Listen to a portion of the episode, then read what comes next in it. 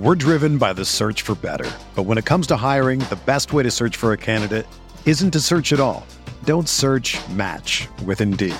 Indeed is your matching and hiring platform with over 350 million global monthly visitors, according to Indeed data, and a matching engine that helps you find quality candidates fast. Ditch the busy work. Use Indeed for scheduling, screening, and messaging so you can connect with candidates faster. Leveraging over 140 million qualifications and preferences every day, Indeed's matching engine is constantly learning from your preferences, so the more you use Indeed, the better it gets. Join more than 3.5 million businesses worldwide that use Indeed to hire great talent fast. And listeners of this show will get a $75 sponsored job credit to get your jobs more visibility at Indeed.com slash BlueWire. Just go to Indeed.com slash BlueWire right now and support our show by saying that you heard about Indeed on this podcast. That's Indeed.com slash BlueWire. Terms and conditions apply. Need to hire? You need Indeed. TickPick should be your first choice to buy basketball tickets because they save fans money by never charging any service fees, ever. TickPick is the exclusive ticketing partner for the Laker Film Room podcast and Blue Wire Network. What do you think about the Laker team now? You follow the box scores of the games every day? Just the Lakers. You're kidding. That is really a compliment. I was pleased to see you smile at the top of our show because once the game starts, you have a game face. You don't smile much out there. I don't think you have to do things for money anymore. Correct. What's up, Laker fans? Welcome to the Laker Film Room Podcast, brought to you by the Blue Wire Podcast Network. I'm Pete, joined by Darius. No Mike today, and because of that, we were going to do a uh, general NBA pod first, but we want to wait for Mike to be here to do that. So I want to do uh, go in a different direction with the Lakers. This is a pod I've been wanting to do for a little bit, D, and we're going to go over the lineup, some lineup data that we find interesting. Now, I want to preface it with at least my approach to these lineups and looking at, at these numbers, and I'd love to hear yours as well. For me, these are clues, right? We're detectives, and there's so much statistical noise. The sample sizes are not big, especially when you get to the five man lineups you know, the two and three man lineups will have more minutes, and I think you can draw some more conclusions from that. But for me, D, it's something that I'm looking for clues or or something to look for on the tape when I look at these numbers, but also there's a, a degree of, you know, objective finality of it where whatever you thought, you know, in that particular game over the course of several games, this particular group performed like this against a small team, a big team, a fast team, a slow team. But over the course of the season, and especially this early in the season, the distribution of, of minutes is rather small. You don't get a huge sample. So, how do you, before we start on the things that have stood out to us in these numbers, can you contextualize your, your approach to them? Yeah, for me, obviously, I treat things with smaller samples with less certainty around things. A lot of times, I it works both ways for me. There are times where I think I'm seeing something in games and I actually want to see if the lineup information mm-hmm, or if the stats yeah. back that up. Yeah. Like one thing that we may not get to this pod, but I've thought for a while, like, man, this starting lineup with Avery Bradley and DeAndre Jordan, like, I don't think they're great defensively. I think that they've definitely had their their moments where they've looked bad, but it's just like I don't think this team is scoring very well, right? Like because we're not, like, yeah. They, like they seem to be having troubles every game. Like even in the game against like the Celtics, where I thought that they were like, oh, like this group's playing well, right? I thought they're not creating any like separation, right? So anyways, then then you look at the lineup day data and it's just like, oh, they've got like an offensive rating of like 88 or something yeah. crazy, right? And and really you're well. like, oh, okay, that backs it up. Other times you it, then other times you just start to look at the data and you're just like, oh, that's interesting. I did not expect that to be the case. Let me go back and maybe watch, or I'll look for this the next game to see.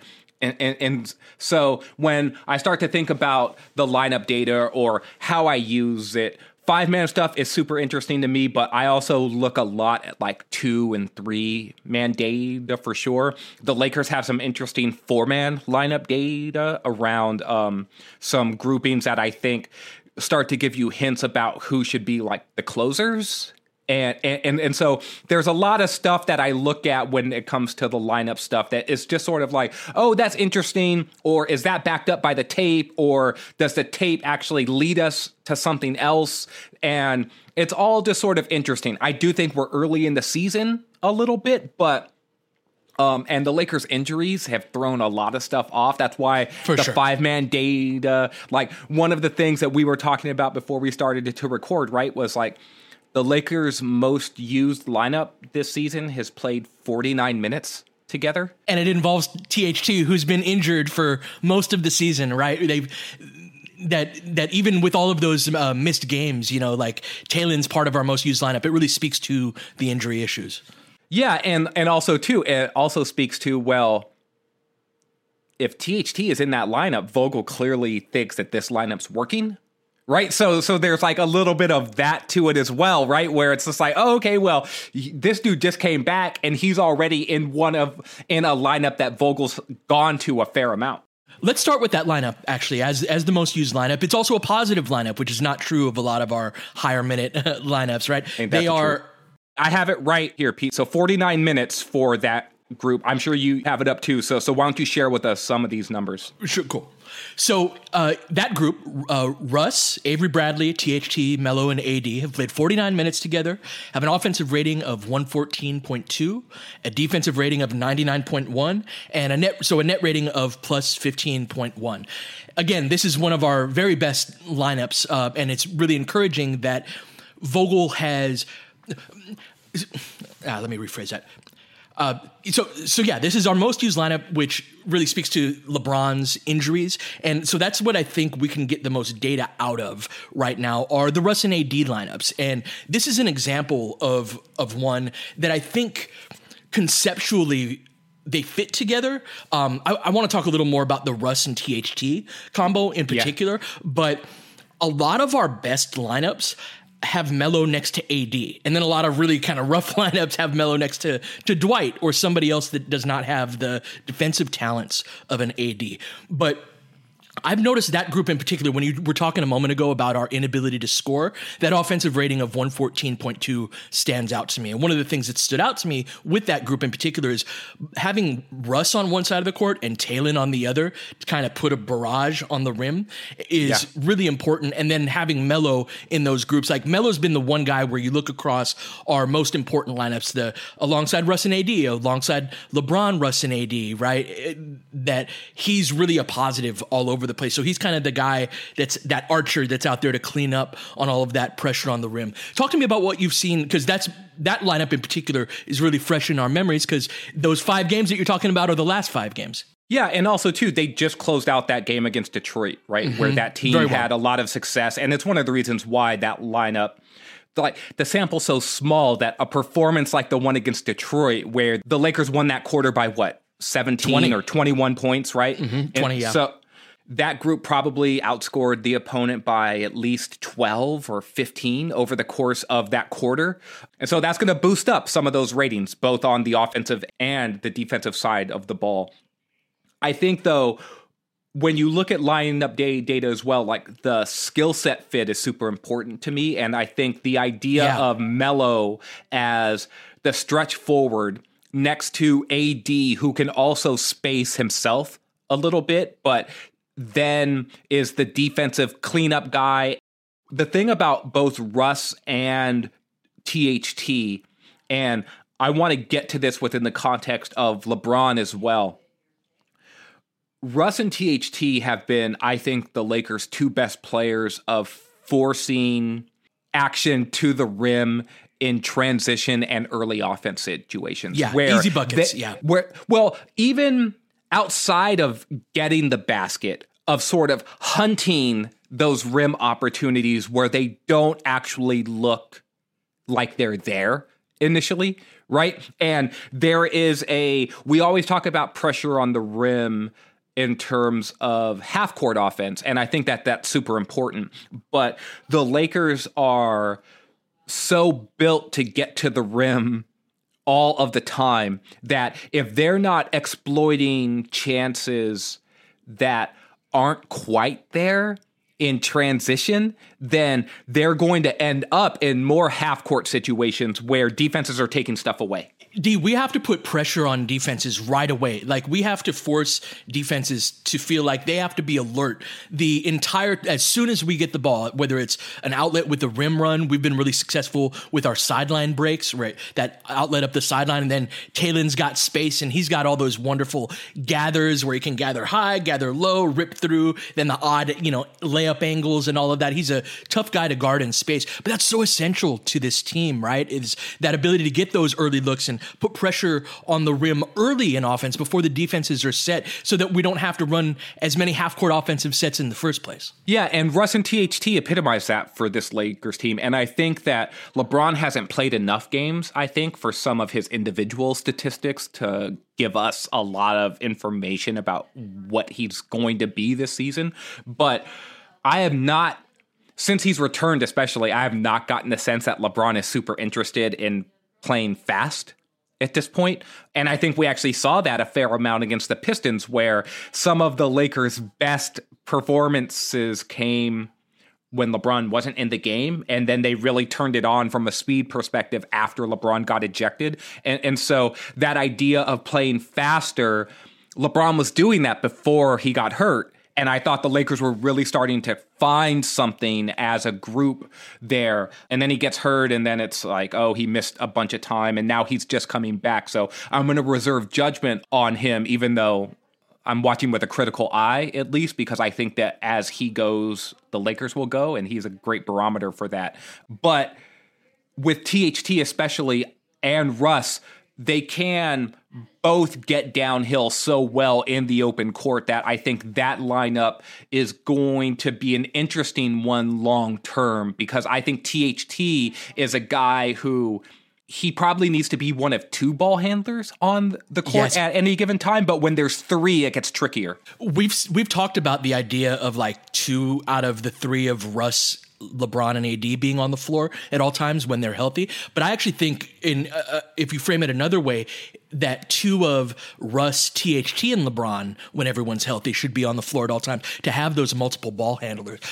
Talk to me about the defensive end, though, with that group, because that's Vogel has been searching. We've tried a bunch of different types of lineups. Yeah, man. Uh, and we've talked so much about the starters, but really the bigger problematic points of the game. Although the, I would argue that being a negative when with your best guys is is bad too. But where we've really lost the thread in a lot of games has been those end of first quarter, beginning of second quarter types of lineups. What really stands out to me about this lineup is that Melo is well protected by four of our better defenders. Even Russ, like Russ's defense, it's not a matter of capability, right? Whereas yeah. when we talk about some of those end of first quarter, beginning of second quarter lineups, when you got Melo out there with Monk and Ellington and Dwight and and Dwight and Rondo and yeah, Dwight's part of that conversation now too, right? It's hey, a foot it's a foot speed thing. Yeah, so, there there is a lack of sort of movability around the court with some of these guys. Anyways, for sure. Let, us take a quick break, and when we come back, we'll I want to hear, hear from you about the defensive end of the floor with that group in particular.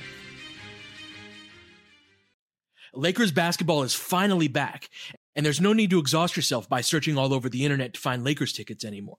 Because TickPick, that's T-I-C-K-P-I-C-K, is the original no-fee ticket site.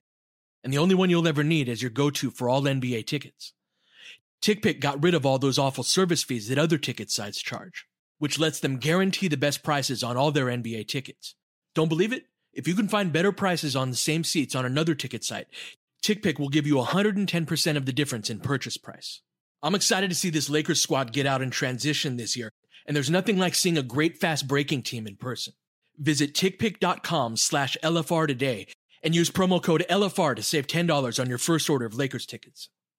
Are you looking for ways to skip the trip to the post office and dodge all that hectic holiday shopping traffic? Why not save time and money with stamps.com? Stamps.com lets you compare rates, print labels, and access exclusive discounts on UPS and USPS services all year long. It just makes sense, especially if your business sends more mail and packages during the holidays. Whether you're selling online or running an office or side hustle, Stamps.com can save you so much time, money, and stress during the holidays Access all the post office and UPS shipping services you need without taking the trip and get discounts you can't find anywhere else, like up to 40% off USPS rates and 76% off UPS. Save time and money this holiday season with stamps.com. Sign up with promo code FILMROOM for a special offer that includes a four week trial, free postage, and a digital scale. No long term commitments or contracts. Just go to stamps.com, click the microphone at the top of the page, and enter the code FILMROOM. So, as we said, this is the most used lineup group, all accrued over the last five games. It seems like something that Vogel has landed on and liked, even beyond that Detroit game. And a lot of the reasons for that would be the defensive end. Talk to me about that group. Again, you know, Russ, THT, Avery, AD, and Melo. So, obviously, AD in the middle of things helps, but THT is showing that he can defend wings capably. And then Bradley, for all of his faults, Bradley's not a bad player, but he is showing more cracks than I think the eye test tells you. The data backs up where Bradley is struggling more than what the eye test does, I think, because you really have to clue in on Bradley on any given possession to see where he might be struggling. I remember we used to talk about Brad or just players in general, like Julius Randle was a player like well, like this, where their mistakes are loud right? And, and we talked about loud mistakes, right? Mm-hmm. Well, Bradley's wins are loud, right? Yeah. And so and his losses the are Heat, quiet. Yeah. Yeah, like against the Heat, yeah. he's getting over screens and he's contesting a Tyler Herro jumper, and then that comes up short, and the Lakers get the rebound and they're pushing the other way, and it's just like, oh, look at Bradley, and that was great. It really was. And then Bradley is low man on a play, and it's just sort of just like, oh, well, he can't do that really effectively or he got lost on a back cut and then that created a chain reaction and so he doesn't really show up in the result because oh the result is a missed closeout on the opposite side of the court, but really it was because a back cut led to a sink, which led to a kick out, which led to swing swing, and then there's no closeout and there's an open three. And what you don't realize is is that started because Avery Bradley got beat on a back cut. Right. Mm-hmm. So there's a bunch of stuff like that happening within the Lakers film that the data shows, but it shows it in in a weird way. In terms of the success of this group, though, Pete, there is the right balance being struck I think, with all of the guys. Like Bradley can be an on ball guy. Russ can then be put more into a free safety sort of role for him. Uh, THT can be another on ball guy. Melo can do like help sort of stuff, which he's actually been fairly good at in the last like 10 games or so. Like he's had some rough moments too, but when he's at his best, he is calling out coverages. He is scramming guys out of of bad switches and and he is finding a way to stay around the paint area where he can use his size and rebound and and do some other stuff. And then you've got AD who obviously when the moments get biggest, I think he can be at his best defensively and he can, he really can be that eraser. So I see a lot of balance with that group that is leading to a fair amount of success success and, a, and an ability to do different things. Like they could play and drop with AB getting over screens and AD playing that sort of like he can shock the ball, but then still play no roller behind. They can switch more, right? And they can protect Melo in that because then they can run at switches like if they have to. And they can, there's a lot of versatility with that group. And so there's a nice balance there. Like, is is that some of the stuff that you're seeing as well? it, it is. And that ability to switch in particular is something that's super important because when you are switching lineup defensively, the offense's approach is normally to seek out the worst defender on the floor.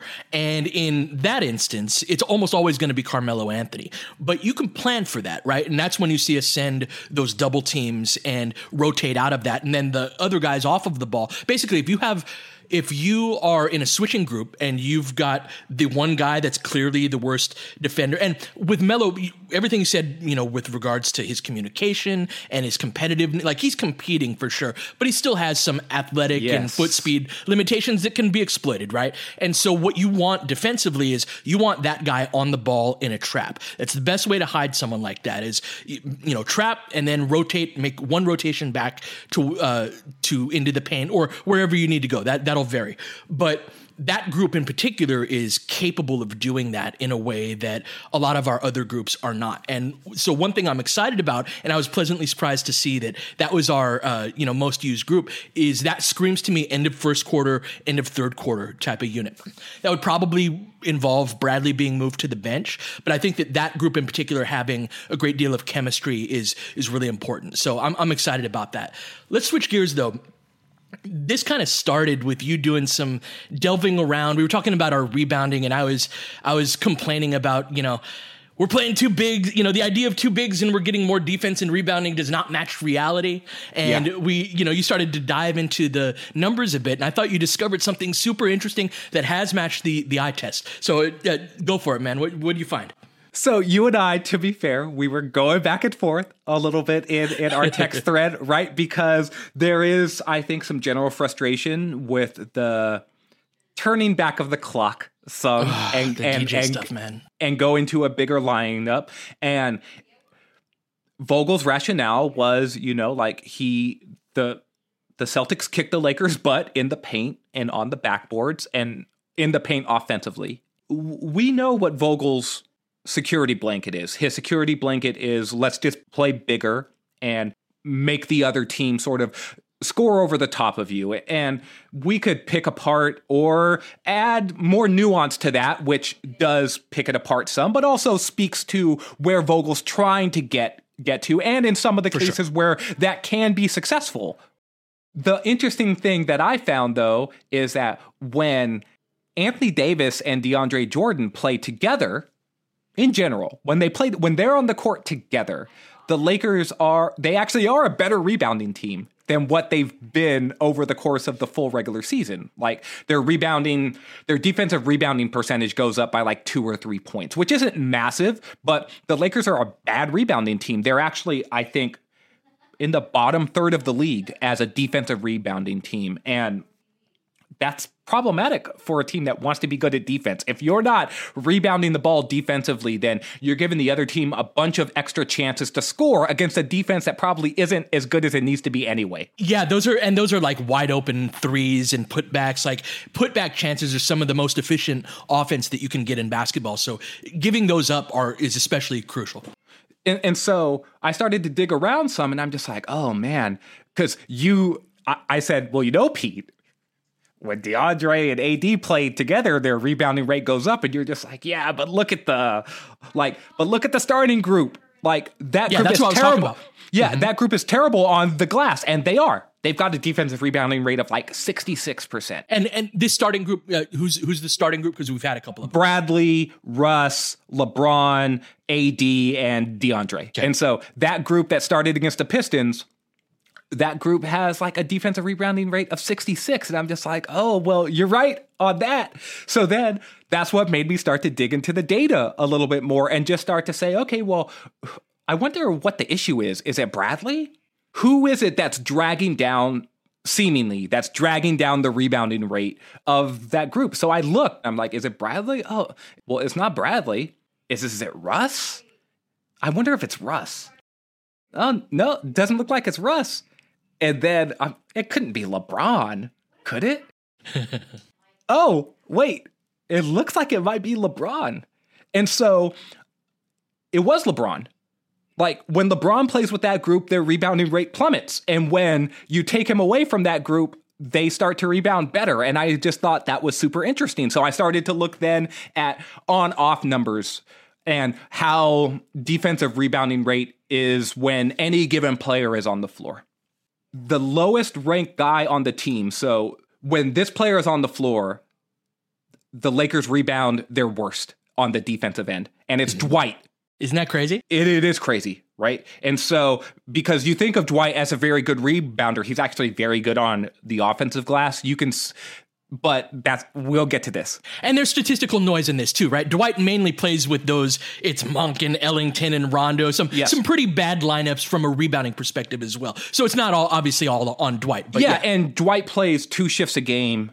Maybe sometimes only one. Right. And so one bad stretch can tank your numbers, right? But I found it was interesting that it's Dwight. Next up, though, is LeBron. And then next after him is Reaves.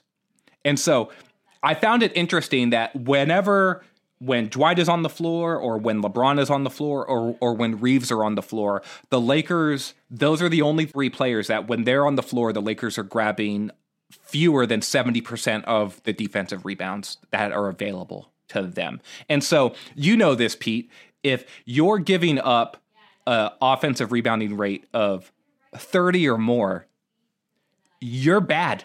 Oh yeah. You're in trouble. That's the Pat Riley no rebounds, no rings idea right there. If you're not closing out defensive possessions with with rebounds, you are in trouble. And and and so let's go to break really quick because I really do want to explore this idea with you a little bit more about like, what are you seeing things on tape that are attributable not necessarily just to LeBron, but to certain lineup types that seem to be struggling on the defensive glass, especially because that five man group that we cited before, the THT lineup with AD and Avery Bradley, that group, they're getting like over 80% of the defensive rebounds that are available to them. They are smashing on the defensive glass. Meanwhile, it seems like if you put LeBron in that group, in favor of Bradley, their rebounding gets worse, which doesn't seem to make sense to me. But so let's go to break because I want to hear what you have to say about some of these rebounding issues and how the lineup stuff lines up with that.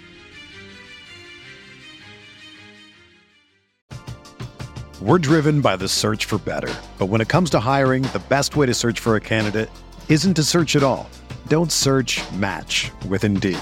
Indeed is your matching and hiring platform with over 350 million global monthly visitors, according to Indeed data, and a matching engine that helps you find quality candidates fast. Ditch the busy work. Use Indeed for scheduling, screening, and messaging so you can connect with candidates faster. Leveraging over 140 million qualifications and preferences every day, Indeed's matching engine is constantly learning from your preferences, so the more you use Indeed, the better it gets. Join more than 3.5 million businesses worldwide that use Indeed to hire great talent fast. And listeners of this show will get a $75 sponsored job credit to get your jobs more visibility at Indeed.com slash BlueWire. Just go to Indeed.com slash BlueWire right now and support our show by saying that you heard about Indeed on this podcast. That's Indeed.com slash BlueWire. Terms and conditions apply. Need to hire? You need Indeed. Everyone is talking about magnesium. It's all you hear about. But why? What do we know about magnesium? Well, magnesium is the number one mineral that 75% of Americans are deficient in. If you are a woman over 35, magnesium will help you rediscover balance, energy, and vitality. Magnesium supports more than 300 enzymatic reactions in your body, including those involved in hormonal balance. From functional medicine doctors to mental well being and female hormone experts, we all know that magnesium is the one mineral to improve all aspects of well being and health. But which one? Magnesium Breakthrough from Bioptimizers, the trusted choice recommended by leading experts with seven best absorbed forms of magnesium to ensure your body receives the support it needs for overall well being. Go to bioptimizers.com slash balance today and use code BALANCE10 for 10% off. Support your journey to wellness at B-I-O-P-T-I-M-I-Z-E-R-S dot com forward slash balance. Magnesium Breakthrough from Bioptimizers, your foundation to optimal health and vitality.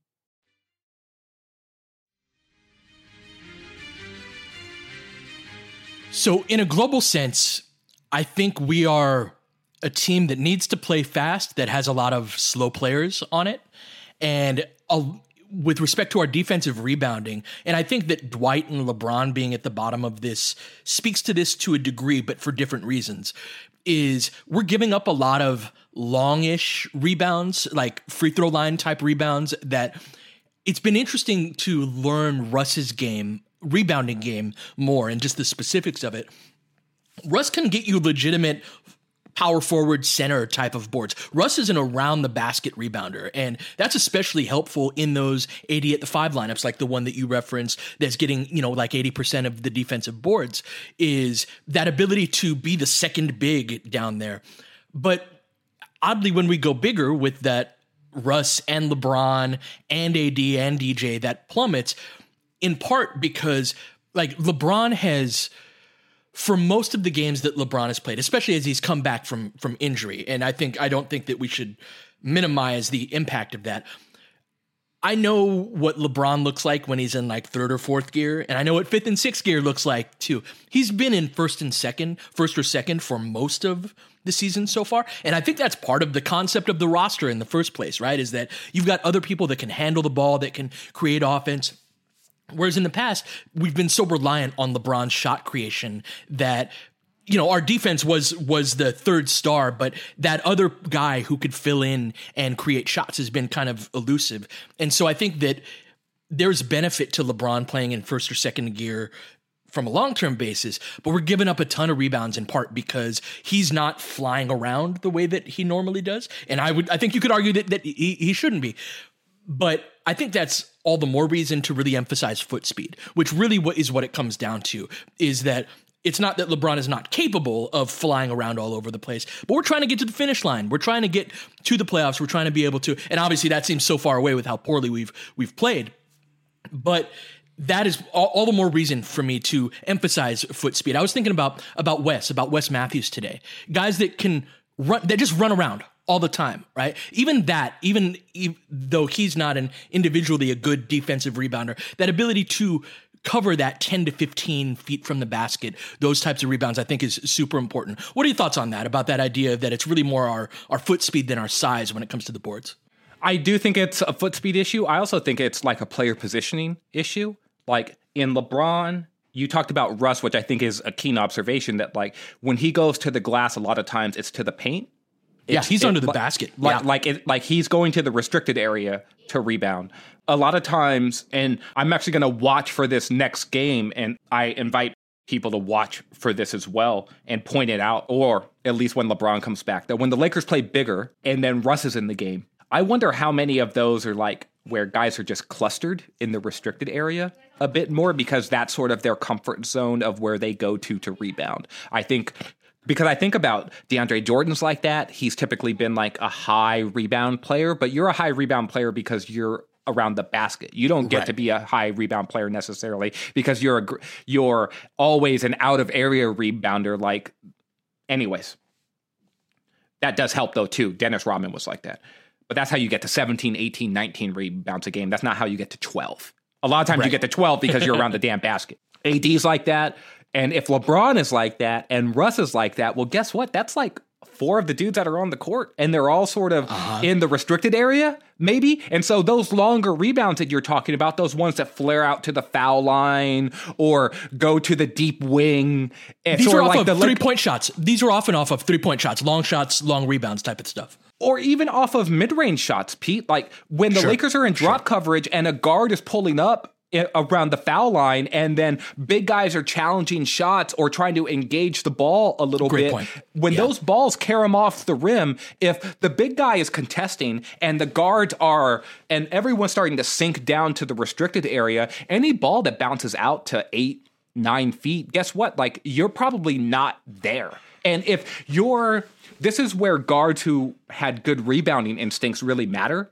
Like Rajon Rondo has good rebounding instincts for the ball off of the rim. I thought Alex Caruso was like that. Lonzo Ball was like that. I thought Danny Green was like that a little bit, right? Where it's just sort of like y- these dudes get in the mix some. They put bodies on guys. They they sort of like play with physicality, and that creates more of a buffer zone around the restricted area in order for the long rebounds to be more available to you.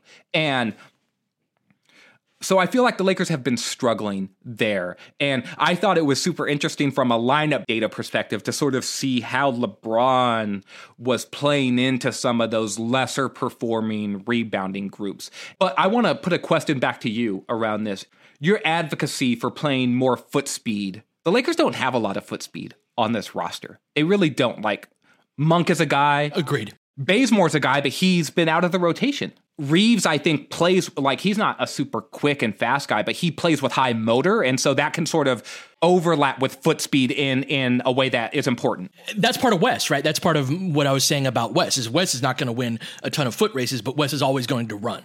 Yeah, and and so who do they turn to necessarily, right? In order to play more foot speed lineups because guys who would win a race within the Lakers those aren't necessarily guys that are going to win a lot of races across the rest of the league. right? Right. And it's, and so Bradley may be the sixth or seventh fastest dude like on this roster, but if you put Bradley in a race with the rest of the league and you remove big men, Sure. where's he going to finish?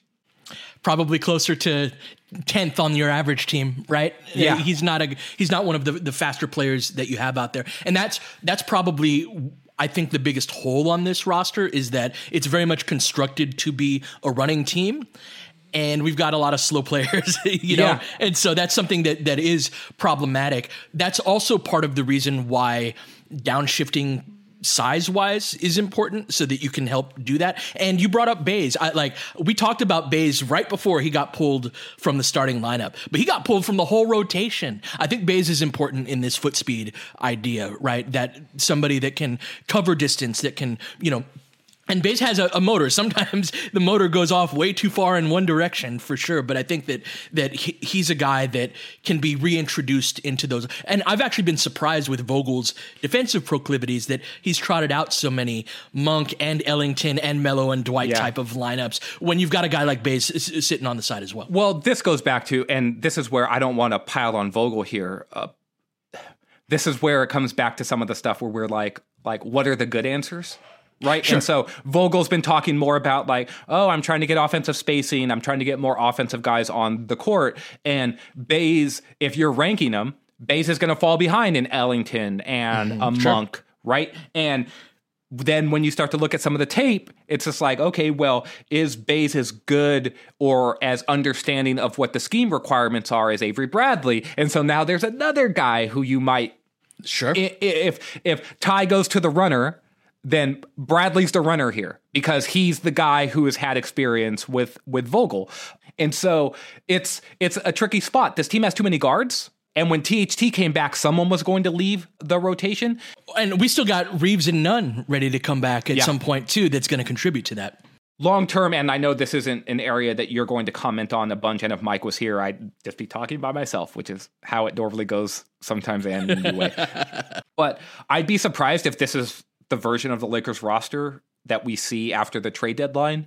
I would too. Yeah. And there's an imbalance with the team that I think is standing out in in ways that how much it's impacting winning, I think is hard to say, but I think it is right? And um, it gets back to a tricky part about roster evaluation and then finding the right balance between who should be playing, when they should be playing, what skills they bring to the table, what skills they take off the table, and and finding the right ingredients when it's like an episode of Chopped, right? Where it's just like, okay, well, here's the basket. These and there is no pantry.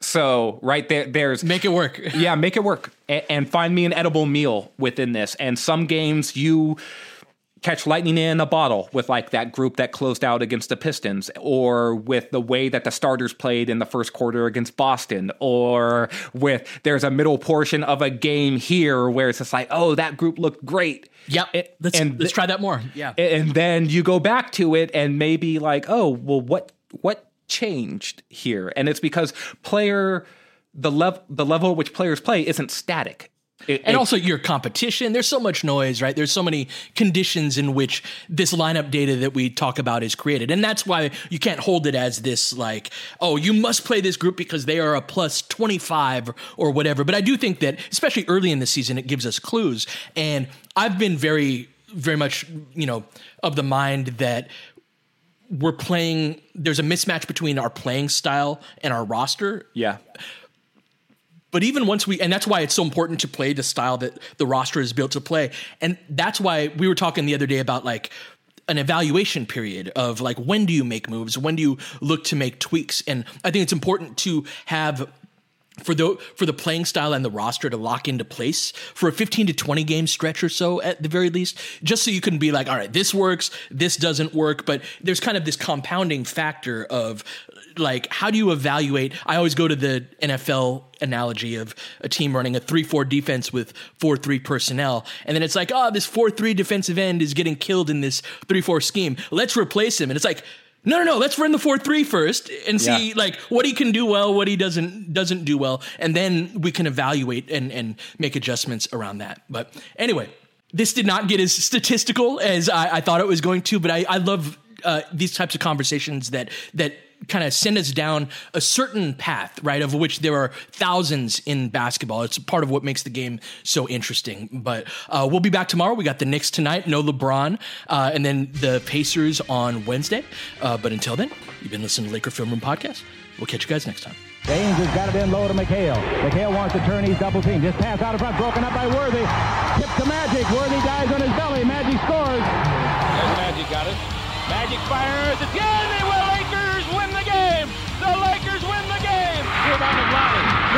Three seconds left.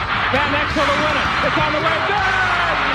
Kobe Bryant, 48 points, 16 rebounds. Shaq with his eighth block shot that ties an NBA Finals record. A lot of Laker fans sticking around for this. You're seeing something that's very rare indeed.